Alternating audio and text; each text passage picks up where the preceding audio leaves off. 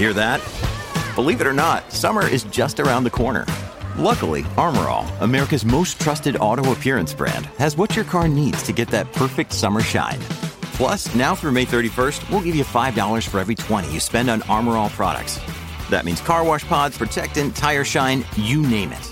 Find out how to get your $5 rebate at armorall.com. Armor All, less work, more clean. Terms apply. And it is Global Talkers. Time to see what is being said around other areas of the province. Let's bring in Bill Kelly, who you can listen to on our Global News Radio station in Hamilton, and Mike Stubbs, who you can listen to on our Global News Radio London station. Hi, guys. Hey, Alex. Hello. Glad to have you back. Let's talk a little bit about Doug Ford because I know you wrote about this bill. Um, you know, canceling a lot of green programs. Uh, you know, faster than you can clear cut a forest to build a windmill.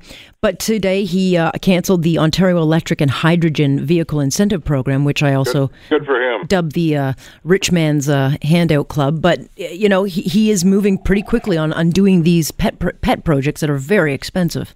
Yeah, the thing I wrote about on the blog today was look, at I don't have a problem with this because I, I, I agree with you. I just heard the, the last interview you did.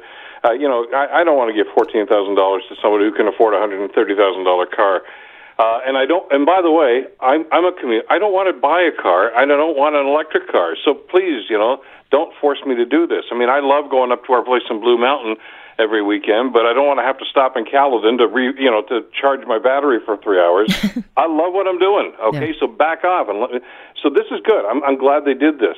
The only thing that I was concerned about in, in what I wrote on my blog today was there's a cost to this, and and I wish the hell that Doug Ford had talked about this during the campaign, just so people could go into this with eyes wide open. Uh, you know, for him to cancel cap and trade.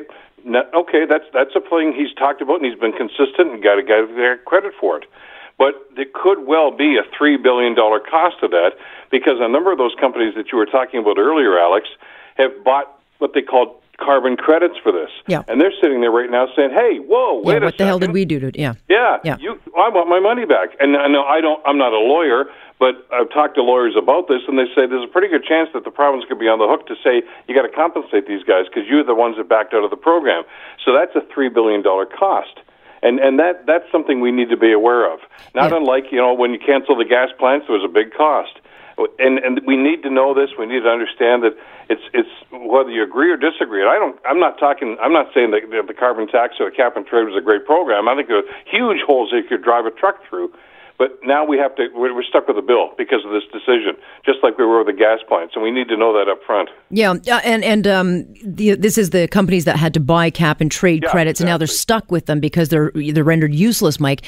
And and Ford has said, like, you know, we're thinking about it, and I, I anticipate, I expect that, you know, with the Chamber of Commerce starting to make a lot of noise about this, and businesses will make a lot of noise. I can I can actually see that he'll likely give them some kind of break. However, um, these are programs that cost you know hundreds of millions of dollars, and there were never any checks and balances with you know the liberals never even though they were programs that were slammed by the auditor general mike the party didn't bother to do the checks and balances to make sure that they were running properly And here is going to be a test of something that the Liberal government with Kathleen Wynne threw at us very early on. If you remember, what was one of their favorite words very quickly after the last election that they won? Transparency. Uh-huh. we are going to be You're a funny. transparent government. And I, I kept waiting. I, hmm. I kept hoping, and I didn't see it. And you're exactly right. And now we have to count on some transparency from the conservatives because Bill's exactly right. We have not just, hey, this has been canceled, this has been canceled, we're saving money here. Where are we having to pay for this? Mm-hmm. We're already looking at some companies saying, hey, I was going to invest in solar power in Ontario. Now I'm going to be forced to look to the United States. Now I'm going to look to Alberta. One of the other promises that we saw Doug Ford make that, that was very interesting and very eye catching was a buck of beer. Yep. Well, if you talk to anybody about that, sure, you know, you want a buck of beer, you can have it because, hey, big beer companies, if you would like to sell two fours for $11 less, you're welcome to do that. How many of them are going to do it? I spoke with somebody today who said, you know what? I'll be the second person to do that. Yeah, well, you never know. The microbreweries, it could let a lot of the smaller, and, and don't forget, he also uh, will break up that uh, quote unquote, you know, cartel of beer companies that kind of they dominate the market and make it tougher for the smaller guys. So it'll yeah, be interesting. You know, Alex, I've talked yeah. to a few of the, the craft breweries around here, and there's a few, a bunch of them, and Mike, you've got a bunch of them down there too and they've all told me we can't sell beer for a buck a, bottle. Sorry, uh, you're gonna you're gonna drive mm-hmm. us out of business. Yeah. So he has to understand the ramifications of that, and that's that's one of the, the concerns that we've got here. And and you know, I, it, it's a big industry in London, it's a big industry here in Hamilton, mm-hmm. and it's a big mm-hmm. industry in Toronto down the brewery district. And, and you know, it's it's great to say we're going to reduce this, and, and taxpayers are going to say, "Great, lower prices." But what's it going to do to the industry? And and I'm not so sure that they thought that out. That's that's that's something we need to talk about. Yeah, well, we'll see um, what happens because I think they were pretty excited about having a Doug Ford government because uh, any chance of opening up the market and getting into the stores is good for them. But you're right um, on, on that specific point of how can they afford it. Let's talk a little bit about pride because it is the question in Toronto anyway that never goes away. Doug Ford asked again by reporters, Will you attend Pride? Here is his response. I believe in everyone being included. Uh, when you exclude police officers and say everyone else can come, but police officers can't come, you ask Pride if they decide to make sure our police officers in uniform are allowed to march, then we'll, we'll make that decision. But I support our police and I support the LBGT community and what they want when I spoke to them because we had a lot of people on our team, a lot of people that I talked to. They want lower gas prices. They want lower taxes. They want responsible government. And when they call, I'll be at their door just as quick as I'm going to be at anyone else's door and he's still campaigning. Michael, start with you on this. Look, I, I'm not trying to disparage anybody, but I think, you know, outside of Toronto and a very small group, I'm not sure that a lot of Ontarians care about whether uh, the premier goes to the parade. But he does make a very good point. This is a parade that is supposed to be about inclusivity, inclusion, and it has not been inclusive because of a very small activist group that, you know, is calling the shots now. Well, you have a very political answer from. Yeah soon to be Premier Doug Ford. And you're exactly right. And you know what, Alex, you're also right. It hasn't really resonated in very southwest Ontario. It hasn't been really a topic that people are looking at. They're not necessarily wondering whether or not he's going to be in the Toronto Pride Parade. The concern is more okay, what is all of this going to cost us? What is going to happen? What stays? What goes? once he takes office. So that's been the concern. And you know what? If you allow a, a very small minority to drive your ship, well, then there are going to be discussions like this. Yeah. And it's uh, it's something that is going to be up to him. But he's walking as as political a tightrope, it sounds like, as he possibly can.